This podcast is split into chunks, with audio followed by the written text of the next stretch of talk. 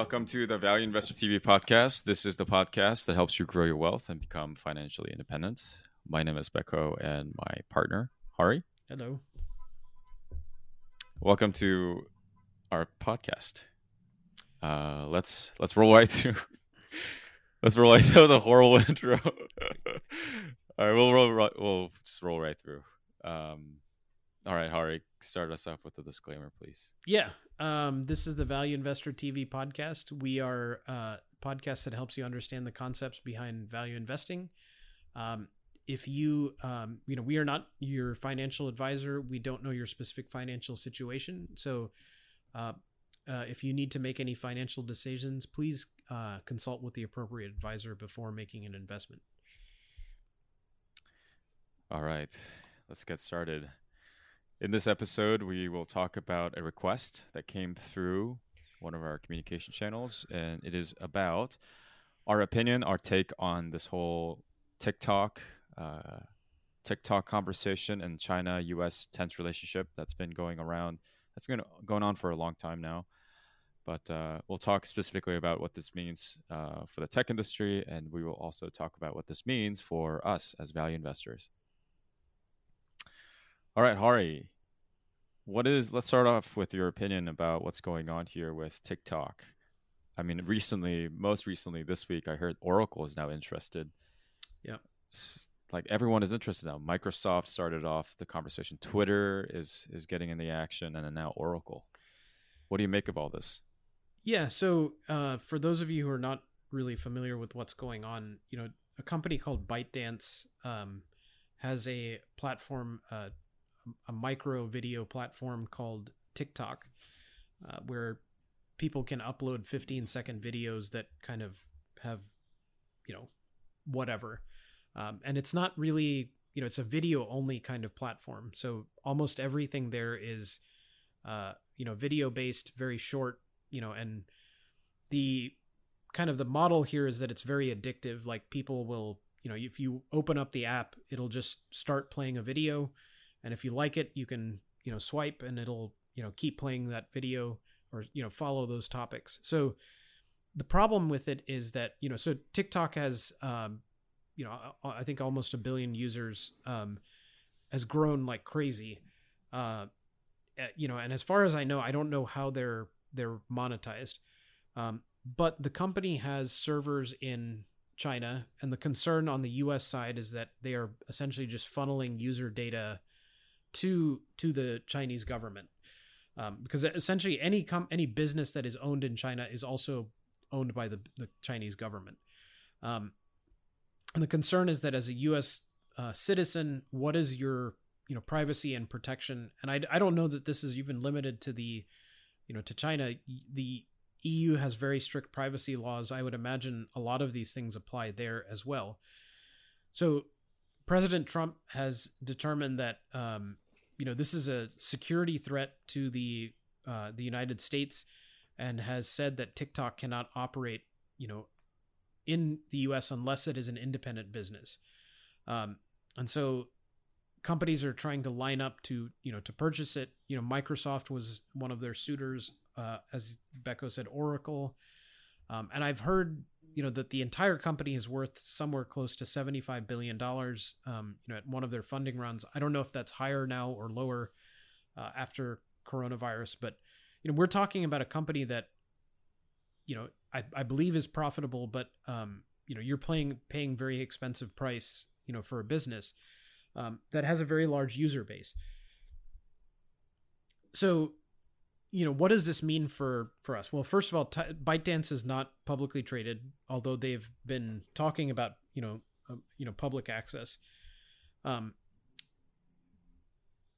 but you know from more of just like a you know it, let's uh, you know for the sake of argument i think if we were to talk about this as if they were publicly traded you know what would it mean for you as an investor? Uh, you know should you sell your shares? Because if they split off you know what what do you get out of it? Um, you know, so it's hard to tell, you know, if if Microsoft or or someone would pay cash, you know, or if you know how how they would, you know, uh, how the U.S. assets would be separated. Um, you know, so you know my my kind of take on this is that if I owned a company that is purchasing this, right? I don't know that there is a you know that this is an asset that you can purchase that would be valuable, right? Because I think there is a the the part of this that is is kind of difficult to understand for a lot of people is that when you run a company like this when you have the founder which is why we we always push for companies to have you know be run by their founders um you know the founder of ByteDance is somewhat of a you know very visionary person right and if Microsoft or Oracle were to buy this I don't know that they would have the capability the insight you know Oracle is a database company right they own some other things but for the most part I don't know how they're going to use this, you know, and run this efficiently, right? And grow their user base. I mean, that's not their focus, right? Now, Twitter is much closer to that. You know, Facebook is much closer to that. Um, I they certainly, you know, the things that would come into play there is that antitrust laws may may take into effect, and they wouldn't be able to purchase it, right? So Microsoft has LinkedIn. That's their only social platform. Um, I don't. I just don't know you know, so yeah, you're, it sounds like you're questioning the synergy that could be generated uh, when these companies purchase ByteDance. Right. Whether or not we have a synergy here or not, because ultimately, when a big company acquires or a company acquires any other company, there needs to be some synergy. The sum of the part needs to be greater than the whole. It, so, so what? Well, I'll, I'll I'll add to that that you know Berkshire Hathaway buys companies, but they they essentially buy good businesses and then they leave the management intact, right? So but you have to you have to have somebody who's running it who is capable uh, and will be able to successfully run the business. And I think that's the part where um, it's much more difficult, right? Um, is who's going to so, run this business? Mm-hmm. So you brought up the you you brought up the questions. I'm not really familiar with the details of this deal, but you you brought up the fact that one of the the key kind of issues that was originally kind of originated this this firestorm was that ByteDance had servers in China and therefore it infringed on it could potentially infringe on know personal privacy and things like that. Yep. If this organization is spun off and purchased by a U.S. company, does that mean that the server will be you know it'll be now you know located here in the U.S. and you know, do you know the details of that?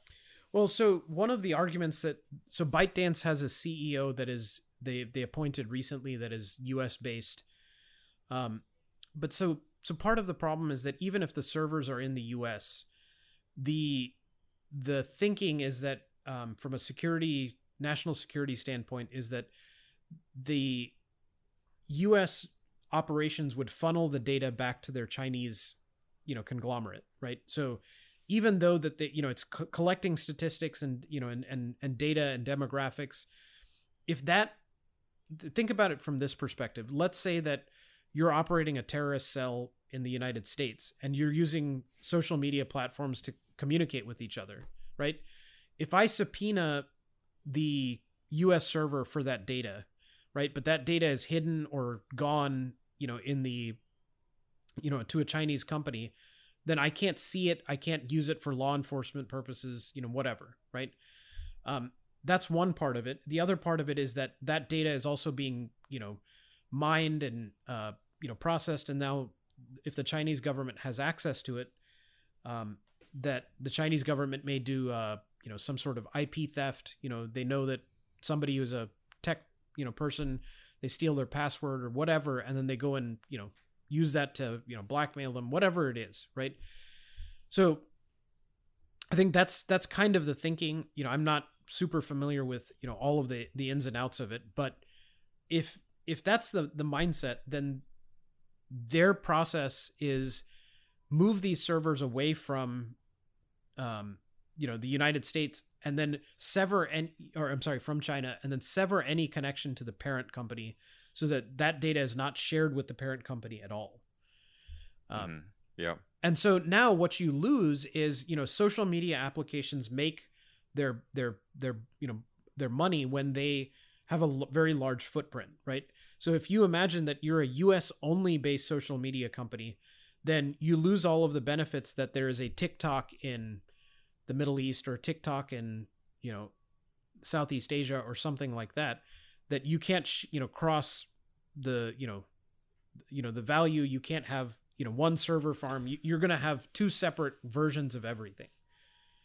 Yeah which actually brings me to very kind of tactical questions of how are they going to actually roll this out if if you completely sever the servers and the user base and everything else database you sever that you sever that and then you put it put it in a completely separate entity based in the US I wonder how the ser- like the software updates and all that gonna is gonna work. Are they gonna do a Right. hard fork and then like are they gonna have a separate version for the U.S. and then something for you know the parent company or the the, the, the ByteDance and then you know I wonder what you know, tactically how that's actually gonna work because I think that can be very very hairy can turn very hairy very quickly. I think. Yeah, and I I think the um you know this would not be the first time that a a tech company bought an asset and just killed it, you know, because of incompetence or uh, inability to monetize it, you know.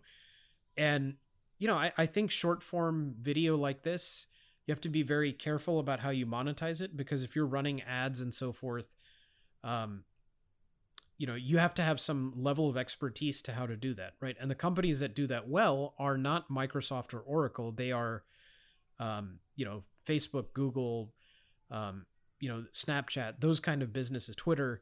So you know it, it's it's a it's a very interesting problem right that i i don't see how it's going to resolve itself. Yeah. Maybe we can just, you know, for the last couple of minutes of the podcast, we can talk about, you know, why do you think that these companies are throwing their name into the ring and say, hey, look, I want to buy these companies, these, you know, giant sort of dinosaurs in the tech world, that, you know, even though they've only been around for a long time because, you know, it's such a fast pace in the tech world. You talk about Microsoft, you talk about Oracle. Why are they, why are they, uh, you know, why, why do they want to buy this? Well, you know, you look at um, all of these companies, and they have a very much a Me Too kind of strategy where you look at Microsoft and, you know, they were a software company, and then they decided, you know, Amazon is killing it with EC2, so we'll make Azure, right? And so Azure is is actually done very well. Um, you know, they they actually they've translated their expertise into a very successful platform. Yep. Um, and that's and and it's driving a lot of their profit now, right? That Yep. the Windows Office suite, you know, kind of model um, is there, and it still generates money, but it's not nearly as uh, as you know, it's the driver of growth for them. Um, so I, I think there's you know parts of that. Oracle actually has adopted a cloud model too, where they self you know host their databases for you in the cloud, and they have server farms, and they do all of that stuff too. So you know we're seeing companies evolve and then they want to diversify their revenue base um, and social media has been the new hotness right for the last you know 2010 on- onward you know the facebooks snapchat twitter all of those companies have you know gotten nosebleed valuations based on that and i think facebook is really the one that's consistently you know generating you know very very large uh, you know amounts of of growth um, whereas Twitter, I, I don't think their user base is really growing anymore. Um, but they're able to monetize their their user base better than they used to. So, and I, I think they look at ByteDance as a, you know, it's something that went from like three or four years ago went from zero to a billion users, and so they're just drooling over the ability to you know serve ads to them, right? It's it's kind of strange, yeah. I mean, because yeah, like to your point, the any anything when we talk about Microsoft, the only thing that's really consumer social media in that sphere is LinkedIn. Everything else is enterprise. Right. Same thing with Oracle. It's it's completely to me. It's like I don't really see the value proposition of acquiring a very much consumer. And also, by the way, we're talking about a generation that's a lot younger who are using these this platform. Right. And so for them, you know, it's an it's an old company that's targeting enterprise software, sort of old tech, trying to get into the new tech, the social media sort of platform. And I don't quite understand the synergy. And you know, perhaps it's because just my lack of understanding in this space. But it seems like uh, you know, it. I, I feel like there's a big mismatch. If, for example, Twitter was trying to acquire this company or Facebook, I think that would make more sense but again, now with this scrutiny on this big tech companies for antitrust issues and things like that, I think that's going to be very hard to put their name out there in the into the ring uh, for those companies too. Right, and I think the other thing that um, you know, from a defensive position, a lot of these companies would want to, um, you know, to purchase a company like ByteDance also to, uh, or or the TikTok U.S. TikTok, um, to defensively keep um, Facebook and Twitter and so forth, you know, down. Right. If you think about it from that perspective, Snapchat is a very small percentage of the user base compared to Facebook uh, and Twitter is also relatively small compared to Facebook. Um, so keeping a, a, fourth player in the you know in the social media sphere um, can can help Microsoft with leverage. You know, could help them with other you know aspects of uh, of it. And I think also there's a there's a to in, in my mind the regulation is gonna is gonna be coming down pretty hard on the Facebooks of the world uh, in the future, right? Because I feel like the regulation is uh, there's bipartisan kind of um, frustration with the you know how much control Facebook has over uh, American you know discourse, right? And in a society with free speech, uh, you know that is preserved in the Constitution, uh, it's an you know Facebook has become quote unquote the town town square, right, where people would have a you know normal course of you know normal discourse. So trying to keep that um, out of the hands of one entity like a Google or a Facebook is important, right? Um, but I, I, mean, you can look at Facebook. Um, you know, Google tried to make a copy of Facebook with Google Plus, and you know, it just didn't work, right? It it it didn't take off. So, um, mm-hmm. You know, I, I see it as social media has you know it's a winner take all scenario. Like you don't have multiple social media platforms. We, you know, MySpace is gone, uh, or for all practical purposes, gone. It's really just Facebook now. Mm-hmm. Yeah, it'll be interesting to see how this kind of this plays out. Right now, we're recording this podcast uh, middle of August, August twenty second. So, you know, we'll see how we'll, we'll see how, how this unfolds. One of the things that uh, that's been another kind of interesting thing about this is that um, um, news organizations have been saying that this is going on sale, and I'm not quite understanding why. Um, you know, what's the what's the reason for that? It's you know, is it because the U.S. government is sort of like forcing them to sever this, and therefore this small organization is now for sale? Is it really like it's for sale, but is it on sale? So I, I don't know what I haven't seen any numbers thrown around in any of the articles I've read, but what I would say is that you have a deadline that I think Trump has put into place in like October. If it's not sold, then they may actually have to shut down operations. And so that puts a lot of pressure on the company to sell. And, you know, one of the escape valves, you know, is, is price, right? Is, you know, if an Oracle or a, you know, you've, you've limited this to very few companies that can actually afford to purchase this, right? Um, and so it's a Microsoft, Oracle. You know, I don't know if Apple has looked at it as well, but the companies that are putting their their money down here are are going to be, you know, relatively few number of businesses, and so they're going to actually have more leverage because, you know, TikTok doesn't want to walk away with nothing, right? Mm-hmm. So they're going to have to come to a deal, or else they lose everything. So I, I think yeah. that's where you would say it's on sale. Yeah, I think it's going to be a fine balance, but also you kind of don't. I mean, yeah, it makes sense. It's a negotiation to find balance because you obviously don't want to. I mean, from Apple's perspective, or sorry, not Apple, Microsoft, Oracle's perspective, you kind of want to delay this as long as possible to right. the best price. Yeah. But also, if more suitors come in and they try to pitch ByteDance that you know we can create synergy, blah blah blah, you might lose the opportunity. So it's a it's a fine balance. I think the deadline is coming up. In fact, uh, should be next month, sometime mid next month.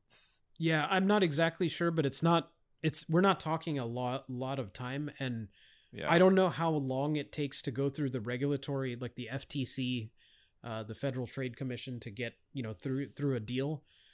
But uh, the last thing I'll you know, I'll say on this point and just, you know, before we wrap up the podcast is that a company like this you know you you when you have to sell your company because of some you know impending deadline you no longer have nearly as much leverage because the biggest leverage you have is being able to walk away right? Is that the suitor that comes in you know enters into a deal you just can't come to the terms and you have to walk away. If you know that your uh you know that you have you get nothing then you know you're you're you're essentially showing your cards right as to what you have right? What you want how much you can get for it all that stuff. And so mm-hmm. and then the last thing i'll say the second that was the second to last this is the last thing i'll say is that i i'm not sure because we haven't seen financials here if private equity is in play uh, in this kind of thing. Uh, and the reason i would say that is that private equity generally has to buy businesses that are profitable. Um, and this is this is probably too expensive even for them that even if they were to lever up and buy a company like this um, they don't have the money to you know you you put in a lot of debt to pay for it um, but that means that you know you still have to monetize it in some way. And i don't know that they'd be able to it's going to take some expertise to to maximize the monetization here. Yep. Yep Sounds good. And then again, the timeline is is uh is quite quite tight here. So yep. it's going to be interesting to see how this unfolds in, in, in a few weeks from now. All right. Um that's the that brings us to brings us to the end of the podcast. Uh, thanks everyone for joining us. And again, if you guys have questions like this, please uh, feel free to send it to us via email info at valueinvestor.org or leave us comments on you know leave us comments on on youtube and whatever else uh wherever you listen to our podcast. All right. Thanks again guys. I'll see you guys in the next episode. Thanks